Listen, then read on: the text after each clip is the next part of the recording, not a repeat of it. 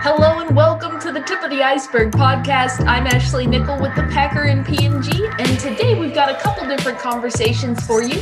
The first is between our editor-in-chief Tom Karst and Louis DeMaso, sustainability and operations analyst for Lipman Family Farms in Immokalee, Florida.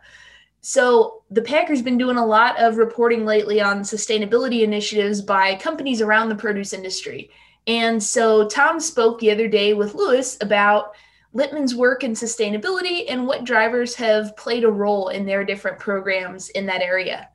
The other conversation you'll hear is from our latest episode of Packer Insight. So it'll be Tom, myself, and our Northeast editor, Amy Sowder, discussing some of the big recent topics from USDA's the Emergency Food Assistance Program to PLU stickers and how PMA has had to kind of step up to uh, educate legislators about their importance as people get again concerned about the amount of plastic that's involved. Um, and then Amy talks a little bit about Peruvian avocados and the season for those, um, the work she's done for a, a, special section focusing on, on that commodity. So, without further ado, we'll turn you over to Tom and Louis talking about Lipman's sustainability initiatives. This is Tom Karst, editor of the Packer, and I'm here this afternoon with Louis DeMaso, uh, who is Lipman's uh, sustainability and operations analyst, Lipman Farms. Uh, it's good to see you, Louis. Uh, good to have you on today to talk about sustainability. Yeah, it's great to be on. Thanks, Tom. I know you guys are very active with this sustainability issue and, and in recent uh, news, uh, packaging. And so I wanted to ask you about that. Uh, tell, tell me some of the recent things you've done with packaging as it relates to, excuse me, sustainability. Yeah, well, we re- we recently released our um, compostable packaging for our Grown True grape tomato uh, line, and that's really the start of a larger sustainable packaging uh, pilot program internally that we're starting to try to develop to develop our expertise in this area and better understand the challenges that we face in uh, implementing these types of packages for our customers. When you look at packaging, it's not it's not necessarily just a one make one decision and it's all over with because you've got to look at how equipment works with the packaging, right? And there's so many different considerations uh, from how it treats the product to, you know, to what it means in terms of packing efficiency. Uh, how do you, as an organization, go go through that all and kind of process that and make a decision? How do, how do you go through that process? Yeah, well, the first and foremost, um, what, what, we define sustainable packaging as is by looking at those materials that are involved in the packaging. So, incorporating compostable, recyclable, or post-consumer recycled materials whenever possible. Um, that's our that's our first priority. Mm-hmm. And like you mentioned, um, a lot of the work that we're doing right now is to look into some of those other challenges that we face in implementing those kind of packages and overcome them. So, uh, one of them being the uh, material itself and how that contributes to packing logistics, because oftentimes a more uh, traditional plastic type package is very uniform in shape and dimensions. So it's mm-hmm. um, very easy to, or it's easier to automate and uh, you can run and pack faster with it. So in implementing more natural materials, um, there's challenges to be overcome when it comes to the speed at which you can pack, which of course comes back around to cost and um, efficiency and stuff like that. Um, the materials themselves can cost more, which can translate to um, a higher packaging price for consumers and for us. So you know, figuring out those supply chains there to be able to offer a cost competitive solution is also important. And then the durability of the product as well, mm. or the durability of the durability of the packaging, because of course our products wind up going through uh, severe temperature changes and humidity changes, and when they're in their refrigerated truck or going into a humid uh, region of the states, you know, they need to be able to hold up and protect the fruit. Otherwise, you wind up with food waste. So trying to find a package that um, is durable enough to protect the fruit and get to the customer, but natural enough to break down after it gets to the customer is the goal. And that's a very fine balance to strike. Wow. Yeah. And there's got to be enthusiasm both from your perspective as wanting to do uh, a good job with the sustainability, whether it be you know, recyclable, compostable, and also from the customer. They're they're equally interested in these type of uh, progressions I guess you can make with packaging. Um, describe what you're hearing from customers about about packaging. Yeah, consumers are really driving the sustainable packaging trend, and um, and our customers are looking for ways to be able to satisfy that demand. So, um, you know, consumers are looking for the products they buy to be uh, easily accessible and uh, to be able to tell which ones are most sustainable. So, there's a component of labeling and making sure that the consumer understands what types of materials are involved in the packaging. That's important, um, and also just making sure that the um, that the materials work for the supply chain. Mm, right, right. When you talk about uh, the talk about a little bit about your history with Lipman. How long have you been part of the organization, and and what I know your your heart has been in, involved with this issue, and of course your job description as well. That makes it makes a difference. But uh, what what have you done since you've been at Lipman relating to packaging already, and where's the opportunity for future progress and growth in that area. What describe kind of the journey that you've been on? Yeah, I've been with Lipman for about three years now. Um, involved with all kinds of operations improvements and efficiency projects. Um, that's been part of the deal is looking at um, ways we can implement technology and use data to become more efficient and become more effective. So there's a large component of that that plays into our goals with sustainability. We're really mm-hmm. trying to be a uh, we're trying to develop systems to be a KPI driven sustainability company. So um, that comes back to making sure that we're implementing sustainable concepts, but also backing that up with the um, systems necessary to collect data about the effects that those are having and be able to tell our story in numbers. Because as I uh, mentioned with the packaging piece, uh, a lot of this is really consumers are really interested in learning about more about the products they buy, and they don't just want to hear anymore um, anecdotes about what the company is doing, right. but they want to see quantifiable impacts and they want to see data that shows that. So that's one of the things that I'm working on and uh, exposed to a lot is trying to develop those kinds of systems for being able to tell that story in numbers. It's a it's an interesting challenge because uh, on one hand you can't overwhelm necessarily consumers with a lot of data on a package necessarily, but for those in, consumers that are interested and maybe you're going to dig deeper, you want to have that available for them. Uh, how do you how do you share the message, I guess, with consumers and your customers about what you're doing, and as you mentioned, the KPIs and kind of all the, the hard data that you've been uh, looking at. Yeah, I think focusing on the results is important because the consumers, um, like you said, have a lot going on, and trying to understand a lot of the practices that are involved with farming and which ones are beneficial and which ones aren't can be uh, complicated and time consuming. Mm-hmm. But focusing on the results of those actions and the results of those uh, practices, uh, I think, is the way to go. So instead of reporting on the different things that uh, you're doing to save water, just focusing on the water that's saved and of course, mm-hmm. providing information and transparency about those practices so that for those uh, power consumers, I'll call them, who are interested in learning more, uh, they, they have that access.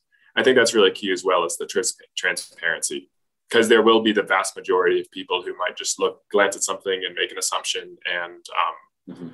and that'll be enough but you but without the ability for them to dig deeper and learn more um, you lack credibility mm. you know and, and, finally i guess as you as you think about packaging in the context of other sustainability things uh, initiatives that you have you mentioned water of course uh, describe the kind of the bigger picture of what Lipman Farms is doing relating to sustainability uh, and kind of what projects you've got.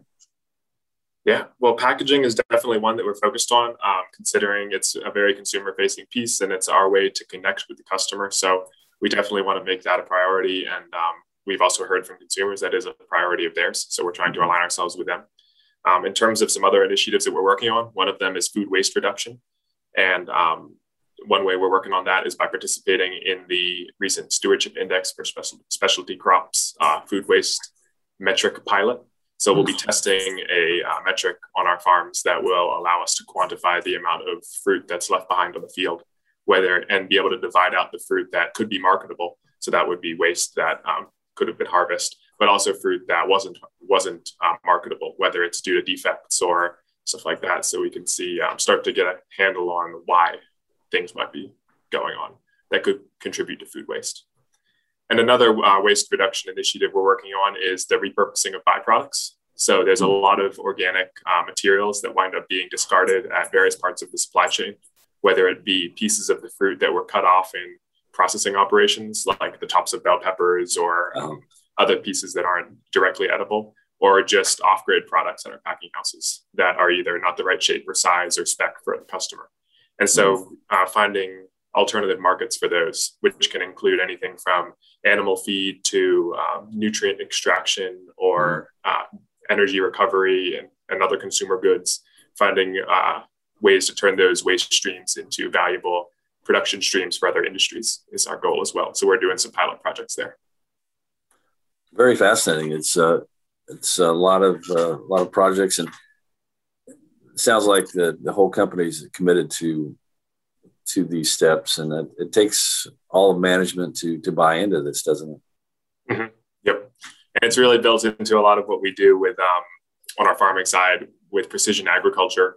Mm-hmm. It's a um, hot topic and really has been our focus for a long time in terms of just increasing our efficiency and trying to increase our yield. So mm-hmm. with that, mm-hmm. um, there's there's water there's water use reduction and fertilizer use reduction initiatives. Um, our drip irrigation technology is a big um, is a big way that we can try to save water and nutrient applications. That is mm-hmm um, automatic it adjusts to weather in the region. So when there is more or less rainfall or hotter or drier days, um, it'll irrigate and apply fertilizer differently to ensure that we're only applying what the plants need.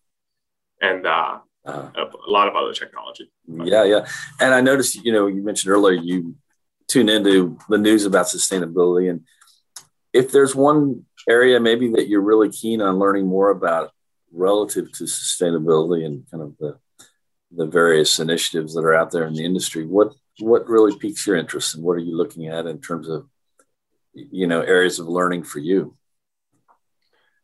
I think that really the um, the space of data and machine learning and artificial intelligence and how it mm. can contribute to better management decisions is um, really interesting to me personally, and also I think will be important in the industry moving forward. Um, growers are starting to have through the digitization of their systems, starting to have mm-hmm. access to more and more data, and then taking this and turning it into uh, turning it into actionable insights and business management decisions will be important. Because if you can predict, if you can make better predictions to understand what the plants need when they need it, how much mm-hmm. harvestable fruit you're going to need in general because of mm-hmm. market conditions and times of year and this and that, then you can fine tune all of your management practices to reduce waste of all sorts throughout the supply chain.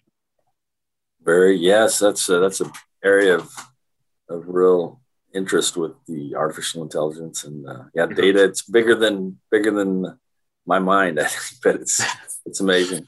Yeah, it could be it could be quite complicated, but it is something we're exploring. And um, and yeah, we've been a, partner of Croptrak, an ag software company, for a long time, mm. who's been helping us implement digital workflows on our farms. Yeah. And through that, um, we've collected a lot of data, and and we're getting to the point of really being able to put this to get put that information together to provide actionable insights. So we're really exploring that frontier. Excellent. Well, I'm sure our audience has enjoyed uh, hearing the latest from you guys and your insights. Uh, great to hear your enthusiasm as well and your your eagerness to uh, to learn. That's that's been great. So, uh, Louis, good to good to visit with you today. Yeah, thank you so much, Tom. I appreciate you having me on.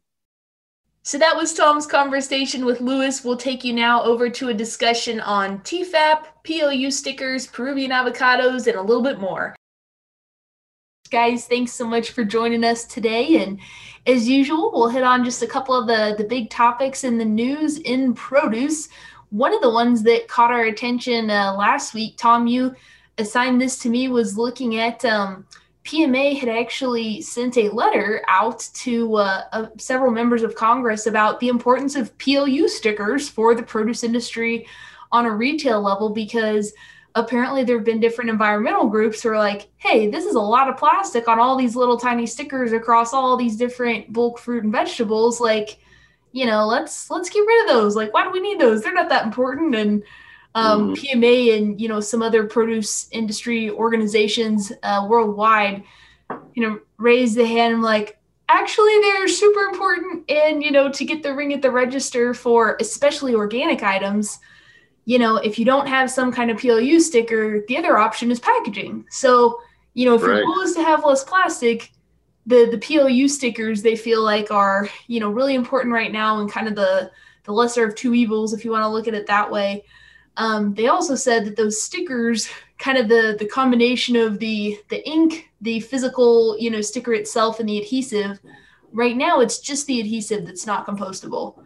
So they're pretty sure that you know there will be a solution to have that at least be you know compostable, where you can you know throw your your produce remnants, uh, you know, into the compost pile and have that work, you know, on a home level. So that was uh, that was one thing of interest this last week. And then, Tom, I know you wrote a little bit about uh, the USDA's TEFAP program, and you know how how the industry felt about that compared to the Farmers to Families Food Box program.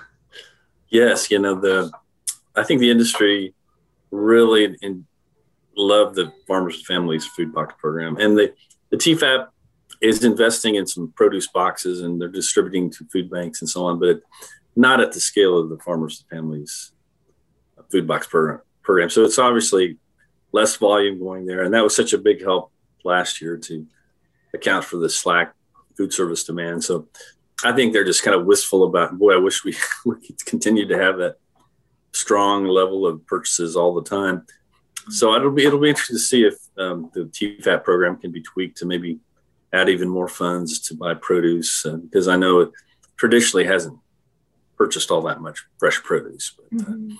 you know, speaking to that that sticker, is it's really interesting. I, I, love the picture you had on the uh, on the cover of the Packer because the, the one retailer showed all the stickers and uh, you mentioned some others turn turn their fruit so it doesn't show. So it's interesting. It's an interesting issue, and I'm sure uh, different feelings about it among consumers. So it, it's a fascinating topic. So that was interesting.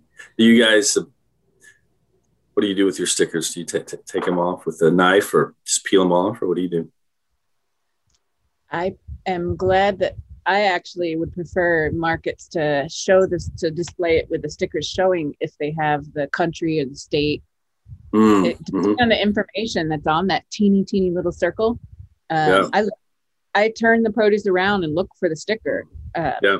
to decide which variety to get because in the same pile they could come from the U.S. or Chile or you know, um, right. and, and, that affects my buying decision. So um, yeah i mean you just stick them peel them off and throw them in the trash. That's what you do right? What else do you do with them yeah that's you, you could eat them i guess. That's i don't i don't make a practice of it but you know. Yeah. Well you know yeah. i have heard i know that um dole and and some others as well will do like um they'll do themes for their stickers. And so like the kids will like collect them. Like i think they have like the disney hmm. princesses that they're doing or something. So you know, depending on what suppliers do with it, you know, it could be kind of a fun, like, little family thing. But um, I'm I'm not in that specific uh, demographic of things right now. So Amy, once Elliot starts paying attention to produce stickers, you'll have to have to let us know. yeah, yeah, I've yeah. He doesn't care yet, but I'm trying. So soon I'll have I'll be able to uh, recycle or upcycle the stickers. Um, maybe maybe you can find a Peruvian avocado sticker coming up. Yeah. Uh, great transition there, Tom. Great transition. Bravo, to Tom. Segue. Funny you should bring that up.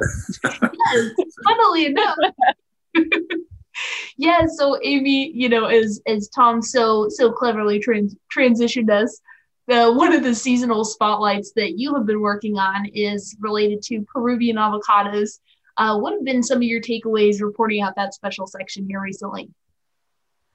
Yeah. Um, well, I'm learning that this is prime time for Peru's avocados, and there's only a, a little window where where Mexico is not the main importer um, of our of our avocados, and uh, that's starting now in uh, late May and April through September. I mean, uh, late May through on uh, on the rest of the summer, this is Peru's time to shine with avocados in the US. And their crops, their acreage has been growing year by year. And they were just allowed to start uh, exporting to the US 10 or between 10 and 11 years ago. Oh, wow. So um, it's relatively recent. So they've just been planting more and more trees, and uh, their fruit is a little bigger. They said because their trees are younger. Um, so that's one distinguishing characteristic. But uh, yeah, they're the um, avocados from Peru or Peruvian um, Avocado Commission is really innovative with with their marketing and their promotions, and uh, they're going to do the um, winter. Uh, they're no the uh, the Summer Olympics in Tokyo. They're going to uh, do avocado commercials on NBC and Telemundo, Telemundo, and uh, in 20 different markets. And they're pairing with retailers of those markets. So um, that they're going to get it really geographically makes sense. And um, that's kind of one of the first uh, fresh produce commodities to, to do this kind of promotion with the Olympics. Mm-hmm. Um, that's a big deal. And then um, there's organic aspect there. The um, normally um, the the growers or the exporters and importers have to pay an assessment uh, to be part of the promotions, and uh, the ones that do organic are allowed to get rebates for that assessment or refunds. And for the first time, they're saying no to the rebates or refunds so that they can promote organic Peruvian avocados specifically, because normally that's not promoted um, that specifically. So that's a growing and a thing that's happening. And there's a push for speaking of PLU stickers with little uh, what's on that tiny piece of real estate. Um, they are are focusing more on putting uh, avocado tips on the band on mesh bags. So like things that a lot of people don't know, like how to ripen an avocado, how to pick an avocado correctly, all that stuff. Um, and uh, yeah, they've got a lot going on, but it's uh, it's flowing in, and uh, it's here through September. Very cool. Yeah, there's all yeah. kinds of there's all kinds of fun stuff happening now. We're uh, just about into the the summer months here, talking about melons and berries and grapes and stone fruit, all kinds of fun stuff. So it's a it's a good time in the produce department. That's right. Yeah. Cherries. Uh, love, love those yeah, cherries. cherries. yes. Like yes. a week or two ago, bought a bag myself. All right, that wraps us up for this week. Thank you as always for listening, and we'll see you next time on our Tip of the Iceberg podcast.